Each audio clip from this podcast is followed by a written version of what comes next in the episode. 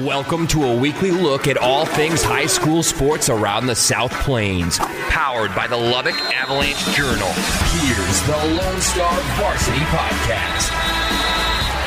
Hello and welcome into another edition of the Lone Star Varsity Coaches Show. I'm Mike Graham, and today I'm joined by Snyder head coach Corey Mandrell.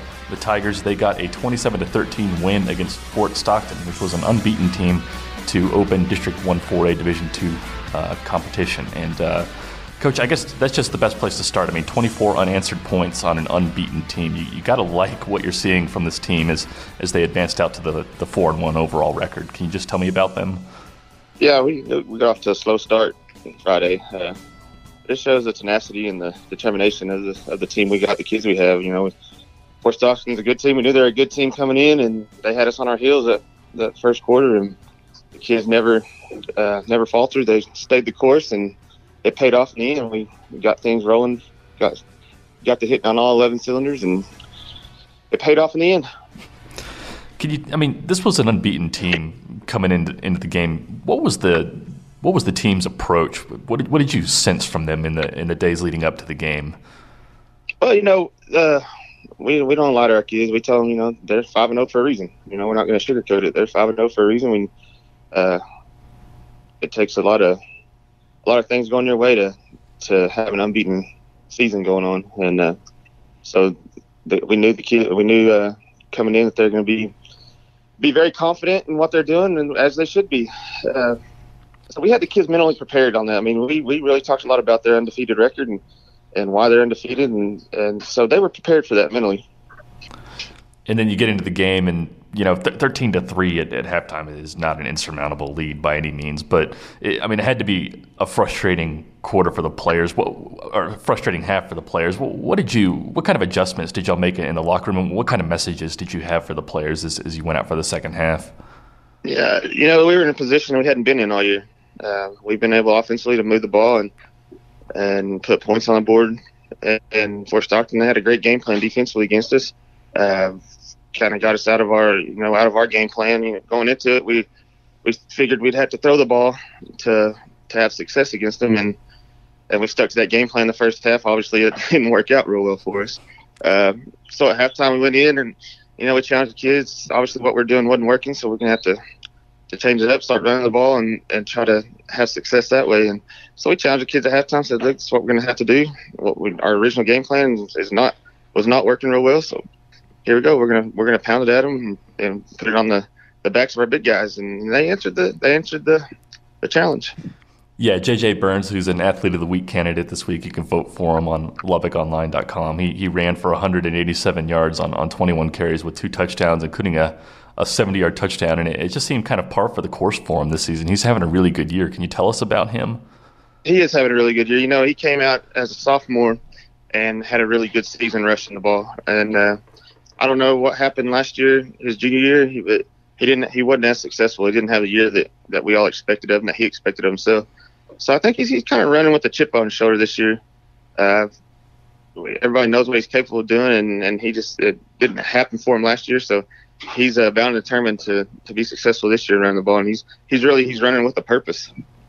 And then Logan Green, he's a top 10 passer in the area, and it was one of his least productive performances through the air, but still scored a touchdown, and he just seems like a really valuable asset for this team, taking them to the 7-on-7 tournament this summer, coming off his ACL injury last year. Just tell me about this guy. Yeah, Logan Green, he's an outstanding young man. His work ethic is second to none. Nobody's gonna outwork him, and he's a very positive kid, and he showed that Friday night. Playing quarterback, whether you like it or not, you're going to be a leader. That's just part. That comes along with being a quarterback. And although it wasn't a very successful game for him throwing the ball, he kept his head up. He kept doing. He didn't care how we won. He just wants to win. And obviously, it wasn't working through the air. And so he continued to lead, kept his head up, and kept pushing these kids, pushing his teammates, and until finally we broke through in the rushing game. So he's an outstanding kid. If you had a team full of Logan Greens, this job would be easy. He's kind of old school, too. I think he wears number 33. Is there any rhyme or reason for that? Yeah, there is a rhyme and reason to that. His great-grandfather is Sling a Sammy Ball, so that's the number Sammy wore when he played for the Redskins. And so, when Logan first made varsity, he was a sophomore, and sophomores were the last ones to get to pick their numbers. And so when he went to go pick his jersey number, I said, man, I hope there's even a quarterback number for him left. And he walked back in with the biggest grin on his face and said, Coach, guess what number I got? And I was, Logan, I have no idea. He said, number 33, just like my great-granddad. So he's proud of that number, and that number does have a lot of meaning to him and his family. That's awesome, and he's playing like him recently. And I'm wondering, anyone else or any position group standing out? You know, defensively, I think our defensive linemen are really doing a good job putting pressure on the quarterback. You know, up until last week, we've been playing a lot of passing teams, and they've done a good job in the weeks prior to putting pressure on the quarterback, making him comfortable back there, which in turn makes our secondary job a lot easier. But I think those two, you know, we're kind of questionable about our secondary over the spring and summer, not really knowing, you know, who was going to step up. We just didn't have any real, you know, standouts in the secondary outside of Nathan Kendrick. He's a three-year starter. He's an outstanding football player. But I would say our corners are something that I've been really proud of. They've really answered the call out there, isolated one-on-one with some receivers. They're not the biggest guys, so a lot of times they're overmatched as far as size goes, but they've really answered the challenge and played really well. So I'd say, yeah, our defensive line and our corners have been a real surprise this year. They've done a great job. And then once again, 4-1. And I know that, you know, your first 2 years were really difficult. What is it like to get to this point and, you know, have this team that's competitive? I mean, you have to be awfully proud of your coaching staff and these players over the past 3 years to get to this point.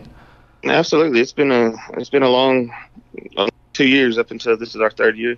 I think what's really helped us is we've had stability as far as our coaching staff. This is the first year we haven't had any new coaches at the high school level. And I think that goes a long way with the kids' confidence and trust in us as a staff. When they open the door and they see the same faces, the same coaches coming back, they realize that we're there because we want to be there, because we love them. We're not just passing through. So I think that has a lot to do with the stability of the coaching staff. And then this group of seniors we have this year, just from top to bottom, whatever their role is, they accept their role and are very, very positive, attitudes. And I always tell them attitude's contagious. And I think the senior group we have really are. They're infecting the rest of the team with positive attitude. And then last thing, the road doesn't get any easier this week with Monahans on the road. You know, they're already 2-0 in district. Can you tell us about them and you know, what your expectations are out of this game beyond getting a win? Yeah, rekindling an old rivalry. You know, it's been a while since Snyder and Monahans have played. I've been a part of several Snyder Monahans games as a player and as a assistant coach when I was here a few years ago.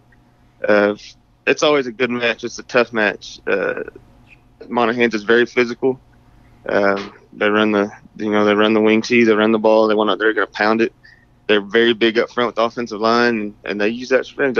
They don't try to trick you. You know what's coming. They just dare you to stop it. So it's going to be a physical matchup. It's going to be a real challenge for us to come out and try to slow down their rushing attack. I think we slow down their rushing attack and get them throwing the ball, which is not what they're comfortable doing.